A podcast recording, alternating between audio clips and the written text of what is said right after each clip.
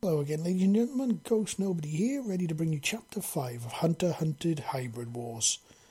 As always, I do hope you like retelling this tale of the uh, currently ongoing fan fiction that I'm still writing.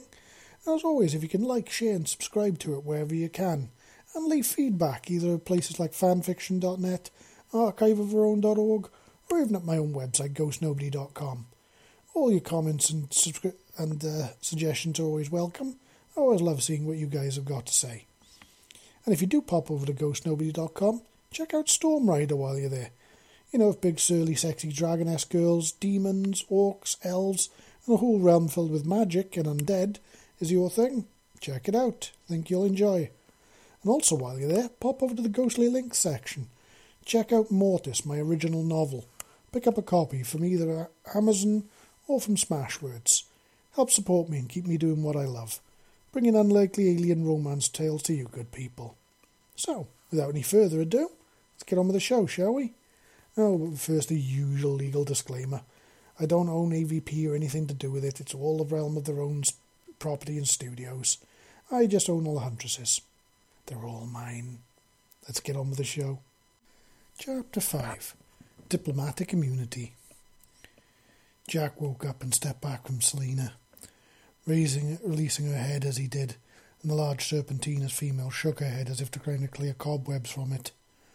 And he saw a large slit-like pupils dilating as her consciousness realigned itself. Any luck? Annalise's voice snapping Jack's mind back into reality. Jumping into and out of someone's mind really could be quite disorientating. Yeah, actually, I did. This here is Selina Diamond Scale. She's a diplomat of the Serpentinus people.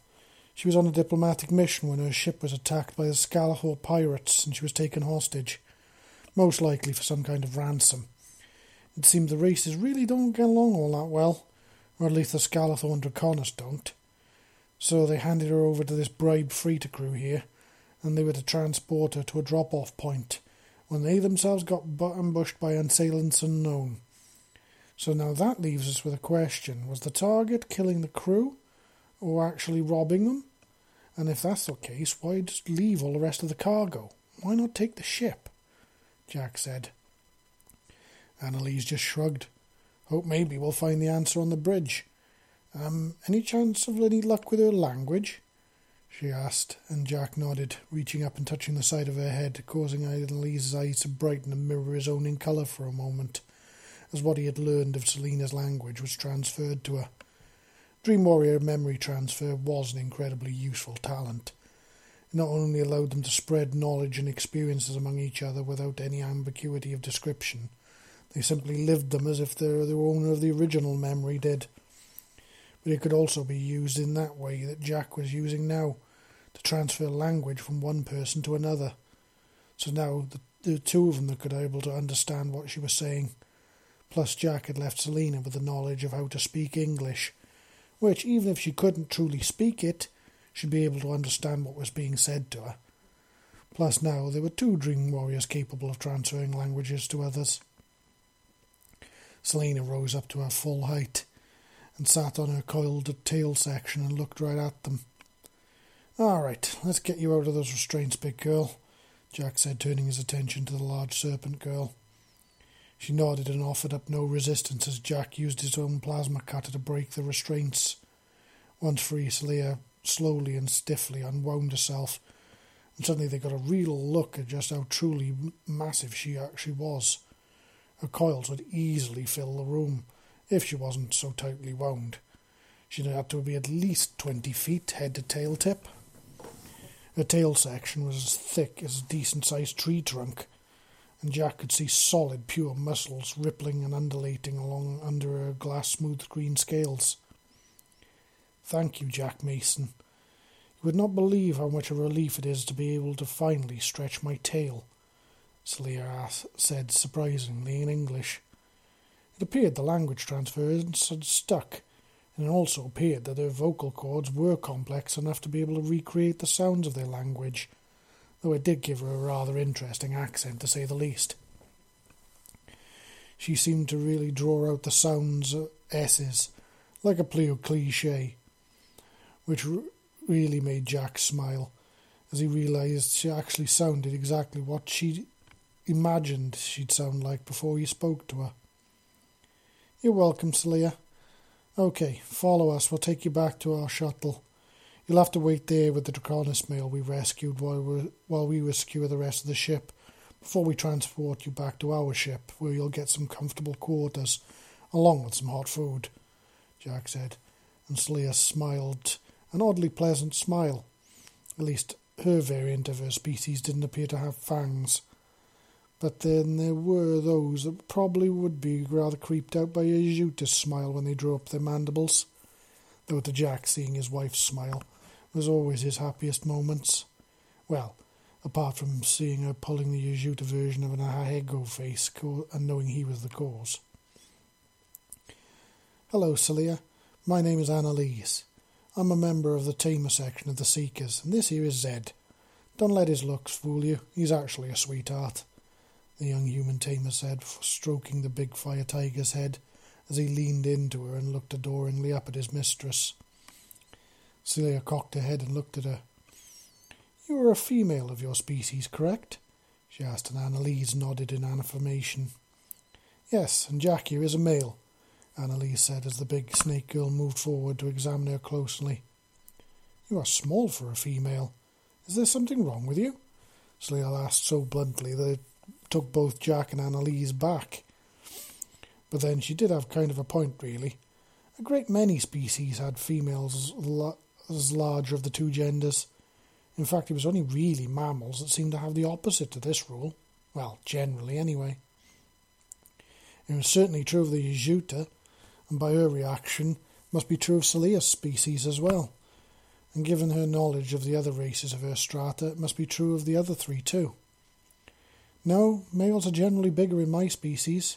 No more capable, really, but they are stronger. But females are more flexible and agile, so it tends to even out when it comes down to it. Though when it comes to Dream Warriors, we're about the same. Though Jack here is our leader and the most powerful of all of us by far, Annalise said, making Celia look at him curiously. You have an interesting society. I would very much like to learn more about your kind. Celia said, and Jack nodded. And we'd be happy to answer all of your questions. Trust me, we have a few of our own for you too. But let's get this place secured and find out what's going on here first. That can wait, Jack said, gesturing to the doorway, and Celia nodded in agreement. But before he could turn, she leaned down close to him and flicked her very long, thin tongue, forked tongue out at him, like she was tasting the air around him, making him jump Rather than explain, she just cocked her head and smiled at him like it required no explanation. Watching Celia slither along the ground was rather interesting. She held the humanoid part of her body well above the ground, as her tail section held her up and propelled her along. Looked kind of counterintuitive method of movement, really, but she managed to make it look both surprisingly graceful and fluid as she slithered along next to them as they headed out of the cell exits. That's when she caught sight of one of the Yajuta hunters that had accompanied them, and she got all curious again. Jack and Annalise transferred the language to all of the hunters so that they could understand her. And while they did that, she moved themselves around them, looking like she was going to wrap him in her coils. Jack saw him glance at him for instruction on what to do to politely fend off the curious serpentine girl. Before Jack could say a word, Celia spoke. Are you different from a human? she asked, and the hunter shook his head as he leaned in. She leaned in, trying to see him through her helmet's visor. No, I'm a Yajuta. We're a totally separate species, but we're members of the same clan. The hunter, called Treven, said. Clan? Is that like a family? She asked, moving close enough to his helmet that her tongue actually flicked over his visor, leaving marks on it. Sort of. It's a bit more extended and more complex than that, though, he said, obviously trying to search for a way to best explain it to her. Basically, it's based off a Yajuta hunting clan, and put simply, a clan is a collection of families and individuals grouped together for mutual benefit, united by their beliefs. But in ours, it's made up of multiple unrelated species and is more complex. But that's a rather simplistic way of explaining it, Jack said Slia turned to face him again, uncoiling from around Treven and moving back to him. Seemed she really didn't understand personal space all that well.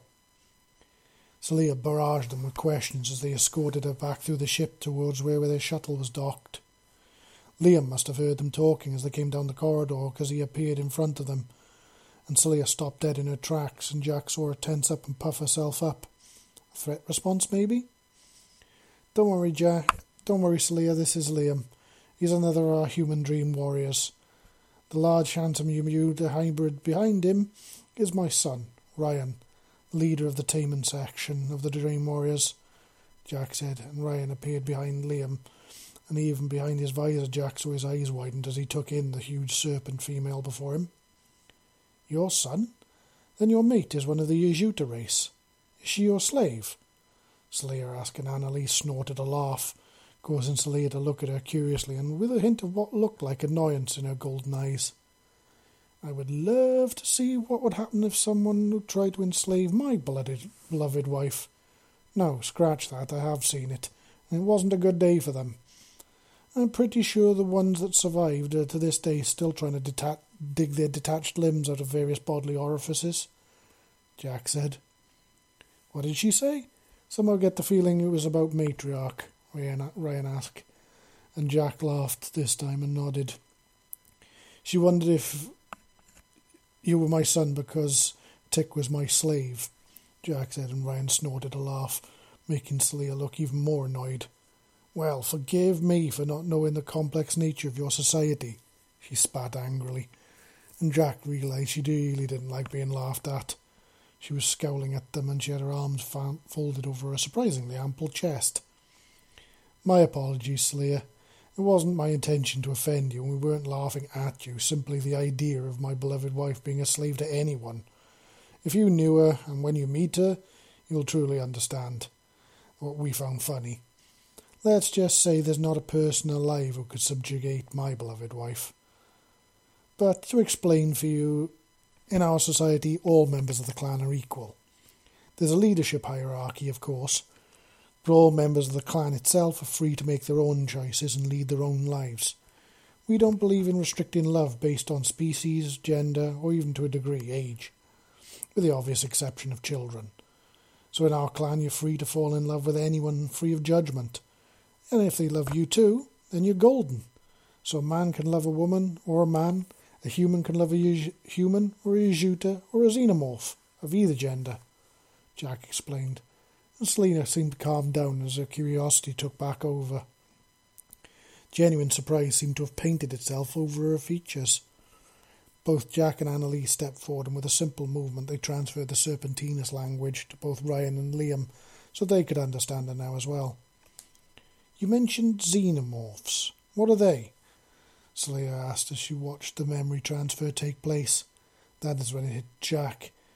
She didn't understand Xeno, so she stepped, he stepped forward and gestured for her to come down to him. She looked confused, but did so, and he touched her head and pushed the Xeno language into her mind. Granted, they were telepathic, and this could usually be done by a queen, but Dream Warriors who had received the kiss directly from a queen could forge this mental bond as well. Once done, he pointed into the large cargo container beyond Ryan and Liam. They are, he said, indicating the battle angels hard work on the bodies of the dead crew. One of the battle angels noticed them and scurried over to get a look at the huge and new, utterly horrified serpent girl, who now clocked the skin dead bodies. But by the great tree! As much hatred as I held for this crew, nobody deserves to die like this. Slayer exclaimed, looking like she was about to be sick. Here, come, lean on me. Company back to the shuttle bay, Lady Slayer, and we'll get one of our battle angels to check you over. Liam said, stepping forward and taking the large serpentine woman's arm. But rather than flinch out of his grasp, she allowed him to lead her away towards the hatch, where one of the battle angels was dealing with the Draconis male. Jack turned to Annalise. All right, let's head for the bridge if we're going to find out what's happening here. That's where we're going to find it, he said, and she gave a nod and fell in step with him along with some of the hunters. The main bridge itself wasn't hard to find. Was really the only place left they had to check, Following the maze of corridors, they finally reached the freighter bridge. The bridge itself was much smaller than the Dreamer's Bridge, having only three seats, one in the centre of a circular room, which obviously belonged to the captain. The other two were directly in front of it, forming a kind of triangle shape between the three. One obviously would have been the pilot's seat, and the other was probably the comms and sensors. But as to which was which was anyone's guess, really, they still hadn't truly deciphered the language yet. Seeker 1 to the Dreamer. We've reached the bridge. So far, we've recovered two survivors from the ship. Not the crew, though. One slave and one prisoner who was being held hostage. Two separate species, it seems. Rather than find a single new species, we've found four different species, all born of the same world originally, and seem to have split off. Oh, and me and Seeker 3 met their deity. A talking tree. Over, Jack said. Did you just say a talking tree? Over? Jack, Tik's surprised voice exclaimed. Yep, it's called the Great Tree, and it wants our help to try and save its people, though it seems to believe that they're a threat to themselves. There's a lot more to explain than I can go over over the comms. We're going to try and crack into the computer and see if we can download the logs and star charts. But the question remains here what do we do with the ship? Are just going to leave it here or take it back into our space, or we're going to destroy it? Or do we try and take it back to the Scalawhor and just hope they don't misunderstand our intentions? Over, Jack said. Tik was quiet for a moment before coming back to him.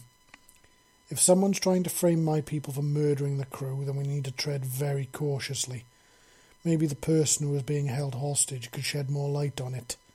Did she shed on any light on who killed crew? Over? Tik asked. No, nothing. She heard it happen, though.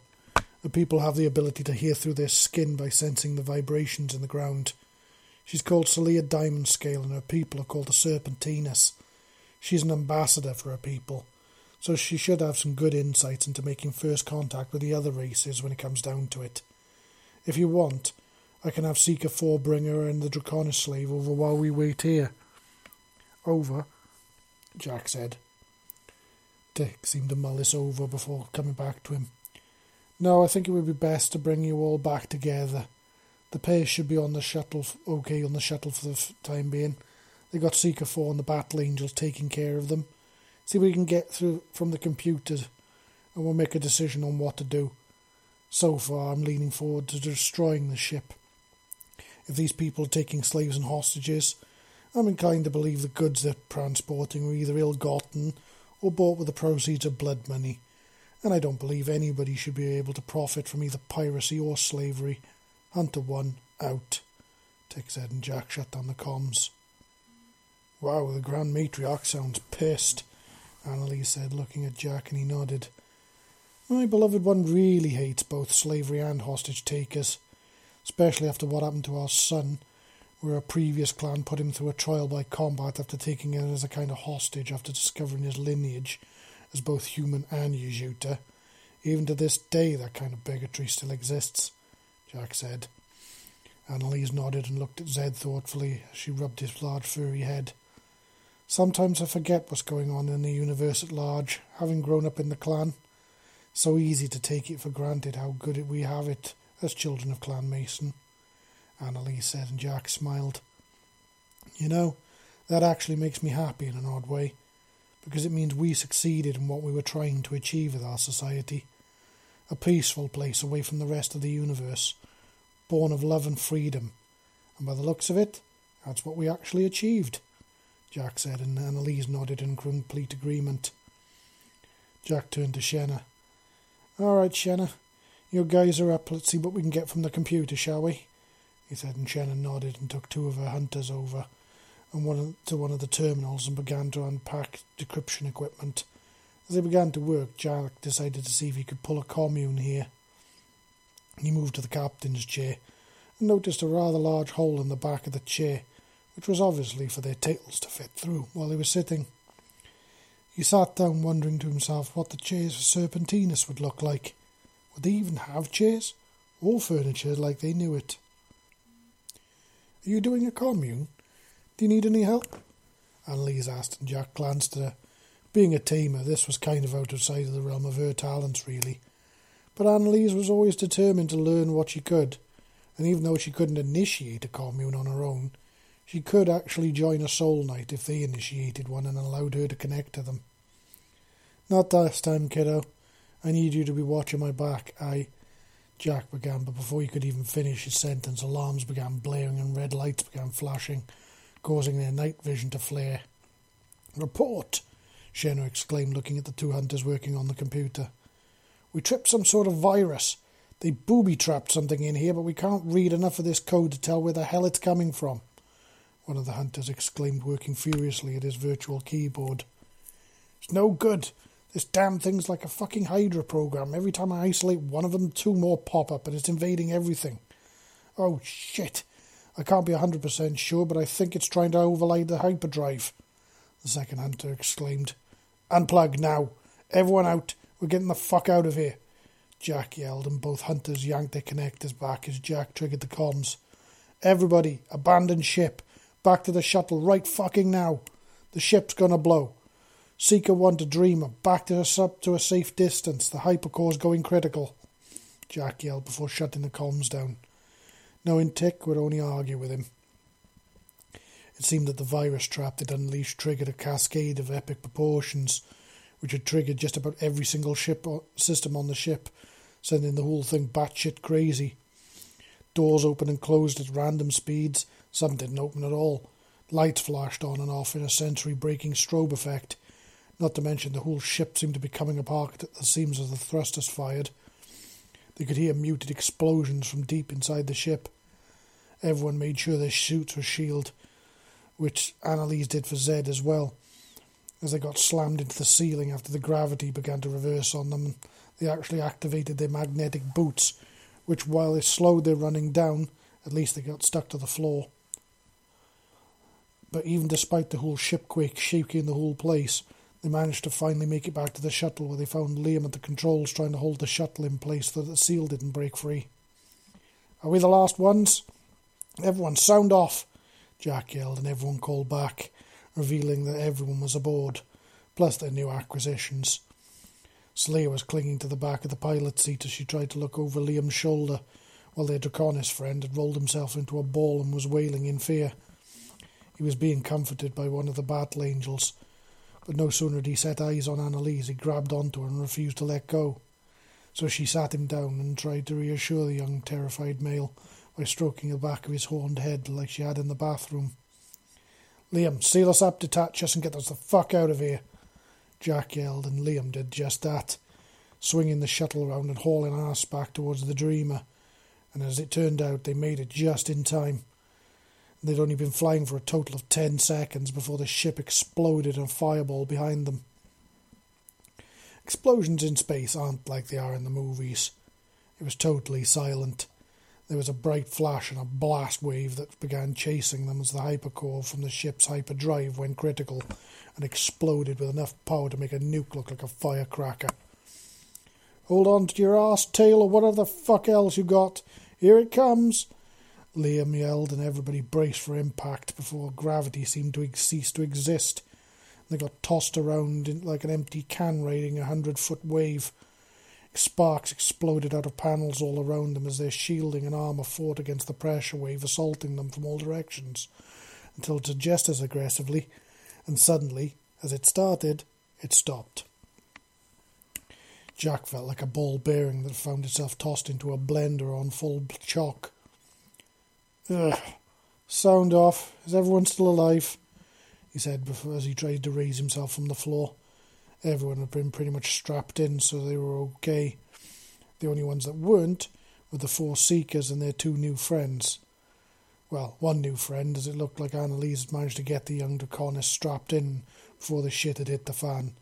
They seemed to have some sort of role reversal moment, as now she was upside down in his lap, with Zed piled up on top of both of them though by the thumbs up she gave, he knew she was okay. Shenna had managed to grab hold of her husband and stopped him from bouncing around the metal like a metal pinball in the cabin like his father. But looked like the muffled cry from the cockpit, Liam had had it much worse, as he now appeared to be buried under a mound of scales and coils. It looked like Celia had been pitched from, into the front and buried him under a large mass. You both okay over there? Jack said, standing up and addressing them as they tried in vain to disentangle themselves. A thumbs up appeared from between Slea's large coils, indicating that Liam was okay, and a moment later a second one appeared as Celia copied Liam.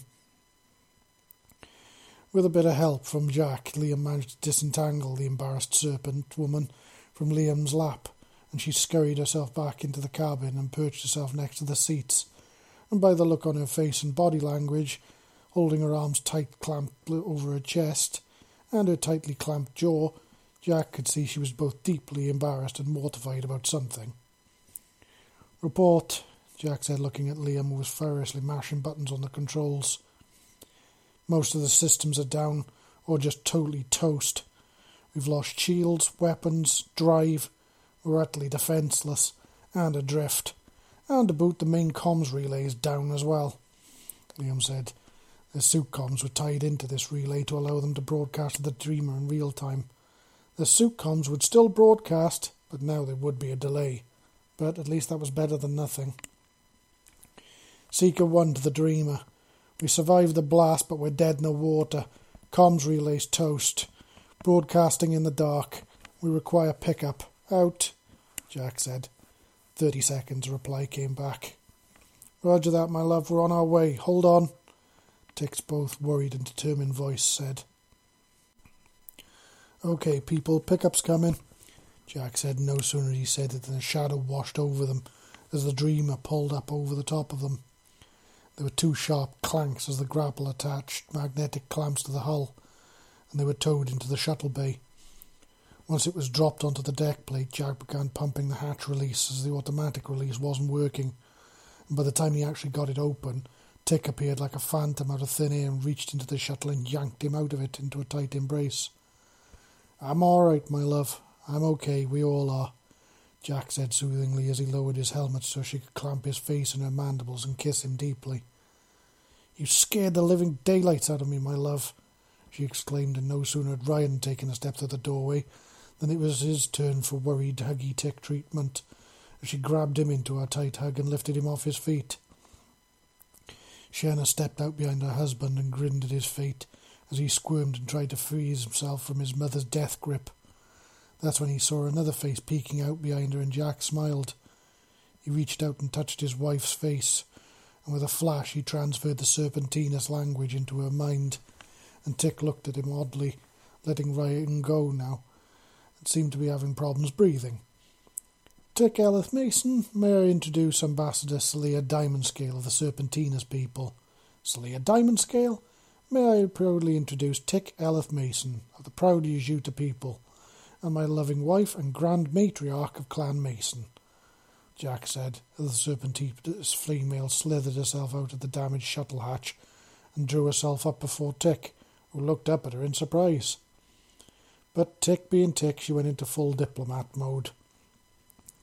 It's very good to meet you, Ambassador, and I welcome you aboard the Dreamer, flagship of Clan Mason, Tik said, first saluting in the Yajuta tradition, before offering her a handshake in the human tradition, which both of which Celia looked confused by.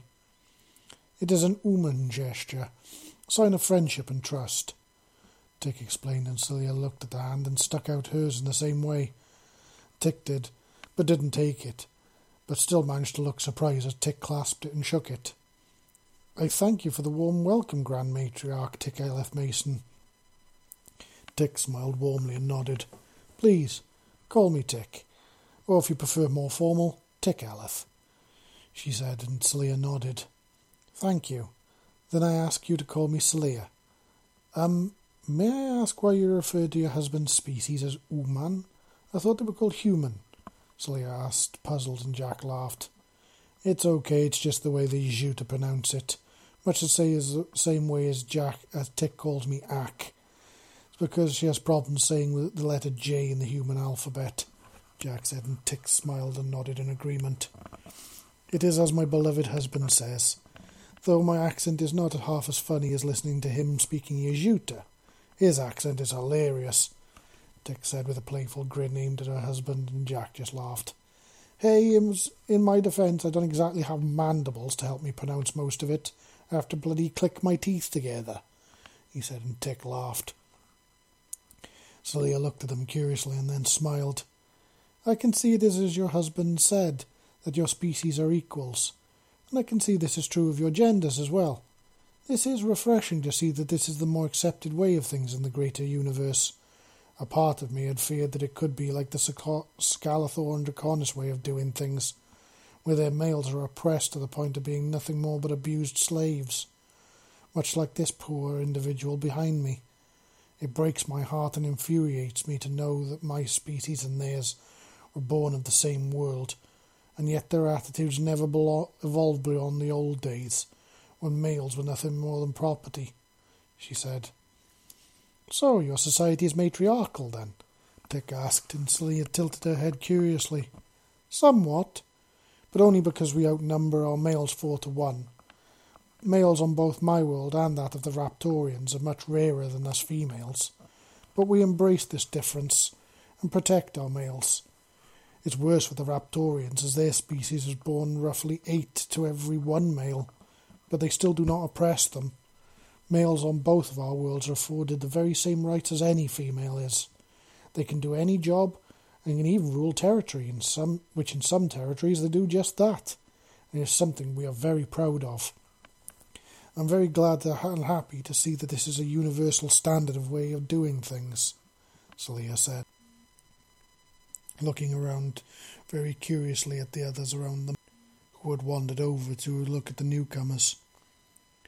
While Celia seemed to be talking of all his curiosity in her stride, the young Draconis was obviously frightened by it all and was clinging to Annalise, who was trying to comfort him gently. Jack could see his bright eyes darting around at all the strange faces peering in at him. He folded his whale wings and his tail protectively around himself as he clung to Annalise's arms. Annalise, take our friend there to the medical bay. Get him checked out. Jack said, and she nodded and gently led him away, two battle angels falling in step with her as they went along with Zed. If we may, Slayer, I'd like to make sure you haven't suffered any uh, injury or ill effect from your time in captivity.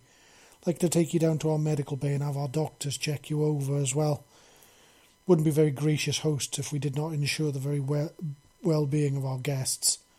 It's also standard procedure for our soldiers to be checked over by doctors after a mission doubly so like one like this. Countering a new species, we have to be sure that we're not carrying anything that will be harmful to you and vice versa, Jack said softly, and Slayer nodded. He did in a circular motion with his hand, and the whole complement of hunters and remaining seekers and battle angels fell into step with him as he and Tik led them led the way. The Dreamer's medical bay was state of the art and there had been a very close collaboration, between the hives of Queen Zara and Citrus. Both queens, indeed their kings, had thrown their all into designing this place to combat any threat to the well-being and safety of all aboard. It carried the very, some of the very best the Battle Angels had to offer. The look on Celia's face as she entered the very clean and brightly lit medical centre, full of beds and diagnostic tools, not to mention colourful Xenos running around everywhere, tending to people. Well, Sometimes tending was a little different, as evident was locked on when her eyes locked onto something down the far end of the room, and Jack tracked her vision, and at first scowled, but then smiled when he saw one of the female Xenos with her back to the wall, being kissed by a human male dressed in a hunter's uniform. Mac, Lilia, honoured guests here, of discretion, please. He called out, and the couple jolted like someone just run a current through them breaking apart and saluting crisply and apologising before scurrying away to find some duties to attend to. Turning to Slayer, he found her looking both curious and amused. Sorry about that. My people are both passionate about their loves, and they aren't exactly afraid to display it, and it can sometimes lead them to get a little carried away, he said apologetically. No apologies necessary. We are guests here. But are you referring to humans? Or do you mean Clan Mason in general? Cyril asked curiously, and Jack laughed. Both, I guess, Jack said, and suddenly Tik clamped her arm around his shoulders, giving him a squeeze typical of Tik. She didn't care a single bit who knew she loved her husband, and she was definitely not shy about it either. Woman love is highly sought after thing where we come from. Most who have come to seek join Clan Mason have done so because we offer them something that is found in very few places anywhere else. Acceptance, she said, and Slea turned to look at her curiously. Acceptance? she asked. Tik nodded. Among my people, the Yajuta, to love another species is forbidden and pain of death for you and disgrace for your family and clan. Worse if that species is considered by the majority to be a weak prey species like Umans are.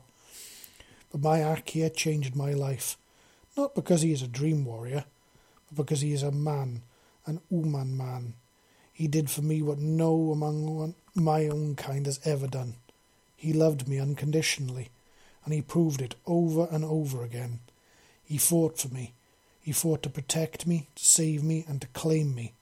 And no man has ever stood so tall and so proud before me before. I knew in that instant everything I had taught had been taught was not only wrong but an outright lie designed to maintain the purity of my species, to forbid us from ever experiencing things we never even dared to dream possible, and just to accept our lot in life. But now I refused to accept the lies any longer. My heart did not know it belonged. My heart did not belong to my own kind. It beat with a very different rhythm, an Uman rhythm. We knew that neither of our races would accept us as we are really. The Jute are too narrow-minded, and Umans were not just re- not ready for that kind of thing. So we broke away, and we formed our own clan. Tik said proudly. Slia looked utterly stunned by this. So you both defied your species to form this clan? she asked. I did, but Axe people are a different story. They've only really truly just taken their first steps out into the cosmos. So, apart from a few enlightened ones, they don't know of our existence properly, or of others really, Tik said, as they guided Slia over to a bio bed so the doctor could take a proper look at her. Instantly, Azina, holding a pad and diagnostic scanning tools appeared and began to examine her. But there are so many humans here, Slia asked, and Jack nodded. We, back when the clan started, realized that there was nowhere near enough humans to keep up with the demand.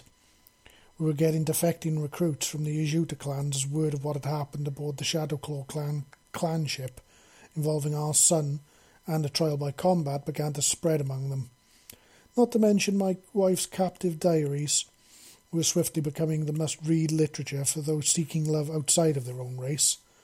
Acted kind of like a battle cry to those who knew they were different, and it began to ripple across Yajuta space, calling them to us. So we took steps to counter the flood of Yajuta coming to us, with a hope of finding a human love of their own. We created a challenge on my home world, and to those that succeeded and completed it, they were given the chance to join us. We took 10,000 humans from my home world in one hit. They stabilized things. And after that, we've maintained a healthy human population and of all the other races you see here too. We have pure blood humans, pure blood Yajuta, pure blood Xenos, and a mixture of all. Humans dating Yajuta, humans dating Xenos, and as you just saw, each other. We don't discriminate on love at all. All are free with us, Jack said proudly, and Slia looked impressed. The doctor was scanning her with a multitude of tools, and images of her anatomy were appearing on the monitors all around them. Suddenly, Jack noticed she appeared to be looking over his shoulder as he glanced back to see what his team were doing through their own medicals. Liam had been taken to the next biobed over and removed his upper armour because the scanners couldn't penetrate the reflective material it was made of. He was wearing a tight undershirt that had risen up, revealing his toned, flat stomach before he pulled it back down, before placing his armour, pulling his armour down, stripping off his pants to reveal the shorts, as battle angels fussed all around him, scanning away. Jack turned back to her and saw she was flicking her long tongue out of her mouth as if she was tasting the air, and he could have sworn that she was aiming it towards Liam. We'd be more than happy to take you on a tour of our homeworld, Slayer, if you wish, then you can see what we're saying is true, Tik said suddenly, and Slia snapped her attention back to her as if being snapped out of a happy daydream. I thank you for your offer, but I really must get back to my own people. By now, my kidnapping has obviously been reported, and trouble will most likely be brewing. It could lead to big trouble between us and the Scalthor if I'm not returned immediately, she said, sounding regretful. Understandable. If you can provide us with the coordinates, we'll take you there immediately if you wish, Jack said, and Slia nodded, but then she looked totally lost. Um, I'd have to look at your star charts to be able to find my world. But after that business is concluded, I'd very much like to visit your world. Sounds like a most fascinating place. I'd very much like to see this utopia sounding place with my own eyes. In fact, I'm positive much of my people would very much like to meet yours on a much more official basis. They will most likely wish to send a contingent to your world to negotiate relations. I will request to be among them because I'd very much like to learn all about your people and your culture, Celia said, and Jack nodded. We'd like that too. We're always eager, eager to meet new friends and potential allies, and to learn all about them. Knowledge and understanding makes us stronger. So once we get the star chart from the Scalthor freighted compiled with our own, we'll be able to bring you to the bridge and show us exactly where we need to go. Is that acceptable to you? Jack said, and Selina smiled brightly, flicking her tongue slightly. That's fine. And thank you also. May I compliment you on your very enlightened attitude. Your species is fascinating, I must say, she said, and her face went solemn, and Jack noticed what had caught her attention. It was the young Draconis male. He was sat on the bio bed being examined what appeared to be a deeply concerned and anxious Xenos. There were four of them fussing all around him, and he was nervously looking at Annalise, who was stood next to him. Please don't return him to his people. I've never set eyes upon him before today, but even I can tell that poor boy has suffered greatly at the hands of his own. He deserves to know what freedom and choice are. Give him asylum with you, and if you can't, let us take him, or give him the best among us that we can. Slayer said, and Jack scowled for a moment. One moment, please, excuse me, he said, and he broke from them and walked over to the Draconis spy who looked up at him both curiously and nervously.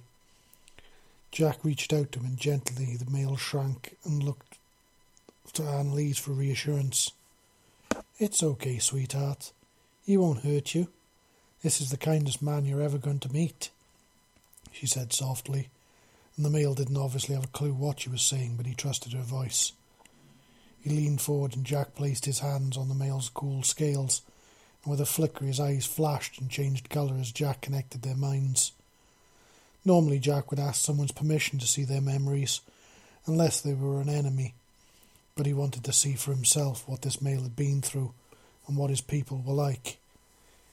He also exchanged languages with him while he dove through his mind, and after only a few moments Jack released him and placed his hands on his shoulders.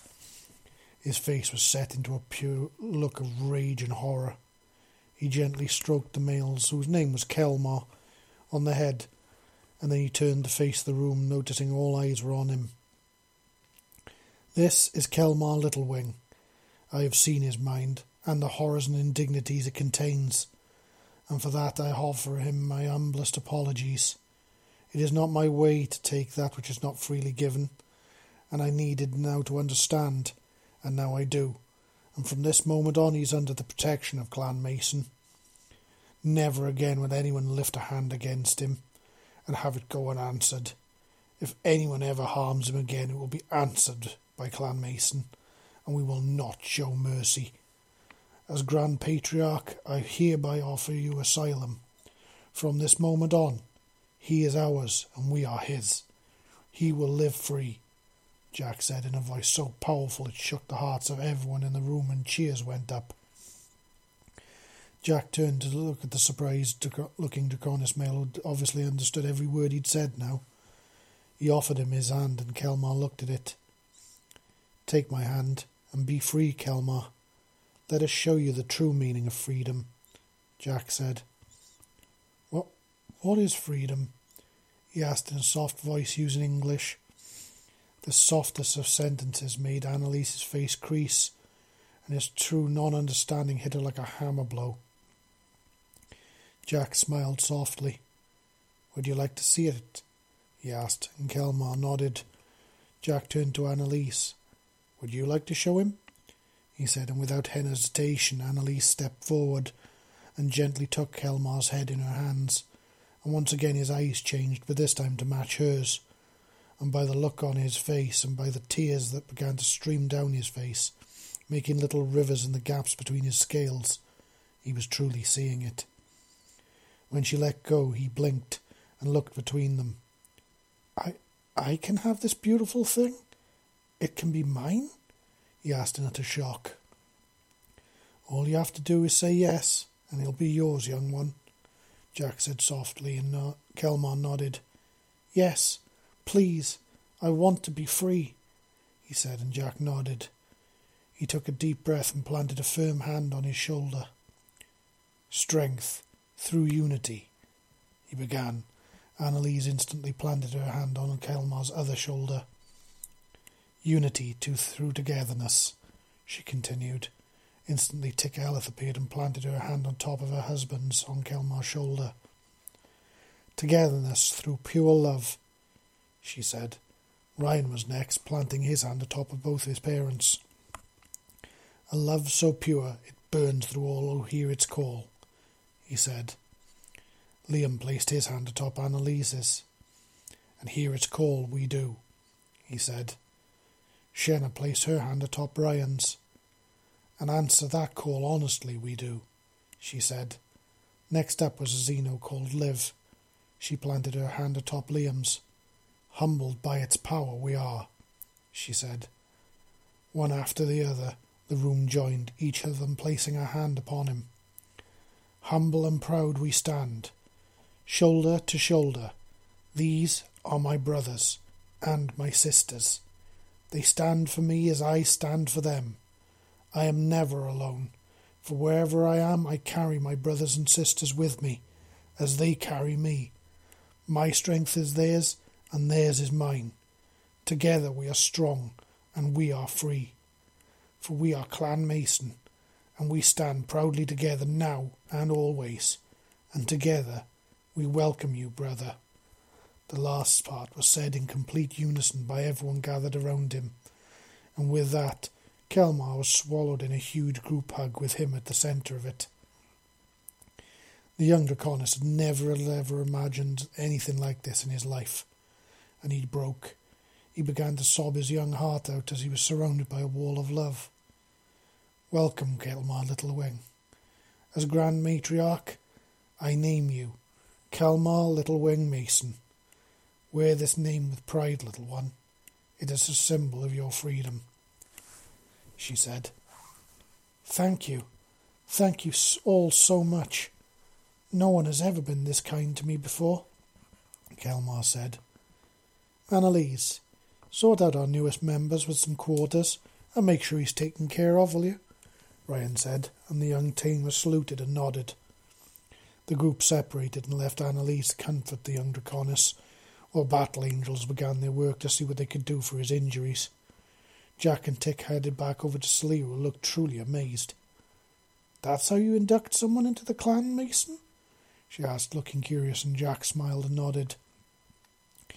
It's meant to show our unity. Every member of the clan knows it by heart, and if you're present at the induction, you join in. It's as simple as that. Every member of the clan is valued equally. Our strength is the clan, and the clan's strength is us. Every one of us, Jack said proudly. Celia looked impressed. The Xeno doctor been examiner turned to Jack and Tik. She is vulnerable to some of our bacterium and viruses, but nothing a broad spectrum immuno shot can't deal with, which is perfectly safe for her to take. I'm not detecting anything that she has that our immune systems can't handle, but I would recommend an exchange of medical knowledge before heading down to the planet's surface, Grand Patriarch and Matriarch, she said permission to give you a shot to keep you safe. And don't worry, it's totally painless. We don't use needles, due to Xenos having acidic blood, Jack said, and Celia nodded her consent. The young Xeno doctor gave her a hypo spray shot, and it was done. Other than some slight malnutrition and some scale sores from the manacles, which we can treat easily, Miss Diamond's scale is in good health. A good meal and a comfortable bed and a good night's sleep, and she should be all good, the doctor said happily, And Jack nodded. Okay, we're going to do a debrief while we run over the intel we've gathered from your ship. If you can provide us with the coordinates, we'll get you home. In the meantime, I'll appoint one of ours to guide you around. That acceptable? Jack asked, and without a single hesitation, Saleah nodded. May I just make one request? She asked, and Jack nodded. Of course, go ahead, he said, and Saleah pointed at Liam, who was now getting dressed in his armour again after completing his medical. I'd like to request him to show me around if you can spare him, she said, and Jack grinned. Liam, you're on duty, looking after our guest here. Show her around and make sure she's taken care of, will you? he said, and Liam looked at him, turning his attention for Saleah, who was looking at him, flicking her tongue repeatedly, making a very soft hissing noise every time she did. Um, sure. Of course, boss. Okay, Lady Ambassador, if you'll follow me, I'll take you on a tour of the ship. Just need to get out of this armour into my regular uniform, if that's okay with you. Of course, Seeker Liam. And please, call me Saleah, she said, slithering over to join him. Um, sure. Thank you. And please, call me Liam. I'm not exactly one for titles, he replied and guided the, guided the large serpent woman towards the exit. Are you hungry? The mess hall here is open 24 hours a day because there's always someone on duty, and we cater for three different species before hybrids, so I'm sure we'll have something to your taste, Liam said. I'm glad you brought it up. Although my species only eat every three to four days, or so I'm ravenous. So please, lead on, she said. Just like that, they were gone, though with the length of her tail. It did take rather a long time to be fully gone anywhere. Jack turned to Tik and she smiled at him. It looks like our new friend made a friend, she said, and her smile widened. I think she likes him, Tik said, and Jack looked at her with a raised eyebrow. Seriously? We just met them. We don't even know if both species are even compatible yet, Jack said. Oh, they are. Our scans reveal that our species are essentially compatible with any species aboard. I'm sure it would be a little odd, essentially, as all the right equipment is there, and our reproductive organs are essentially compatible. Genetics are quite another question, but we've sampled it, and will be transferred back to the hive for analysis. The Xeno doctor examiner said upon hearing what they'd just said. Tik's smile got even wider, and Jack just laughed and sighed. Perhaps I should have told Liam to be on ambassador level best behaviour, he said, and Tik laughed. I think you could tell her that too, she said, laughing, and Jack shook his head, pinching his brow and chuckling. She's probably just curious about us, is all. Think about it. Not only is she meeting three new species all at once, but dream warriors as well. So by talking to Liam, she gets to learn about a species and a dream warrior too, he said, and Tik looked suddenly very sly. Care to make a bet? she asked, and Jack shook his head quickly. Not a fucking chance, my heart. I beat you fair and square, and you're not wriggling out of it by paying double or nothing on something I have no control over, he said, and Tik roared with laughter. Can't blame a curl for trying, can you? she said with a shrug before clapping him on the shoulder. Come on, let's get to the bottom of this mystery. It's Scooby Doo time, Jack said, and Tik just looked confused. What in the name of pork is a Scooby Doo? she asked, and now Jack roared with laughter. Never mind, my love, never mind, he said, and the pair headed for the bridge to get to work. Did they'll have a mystery to solve and a serpent damsel in distress to return home after all. They really had their work cut out for them But the first thing they had to do was get the hell out of here before anyone else decided to respond to the now non broadcasting distress call. So they jump out of here and take cover in a nearby binary star system, which could hide them from anything, including long range scans, while they had the time to work through the data they'd retrieved. They had a lot of work to do, and not a lot of time to do it in. So that was part five, ladies and gentlemen. And I've met the Serpentinus and the Draconis and they've got the mystery of a hijacked ship full of dead bodies to solve. But will they be able to find out where they go in time before anyone else shows up to attack? Will they be able to get Saleah back home? And will Saleah stop flicking her tongue at Liam? Can only be one way to find out the answer to those questions, and so many more. Gonna have to tune in next time. So until next time, This is Ghost Nobody signing off and saying, I'll see you all next time.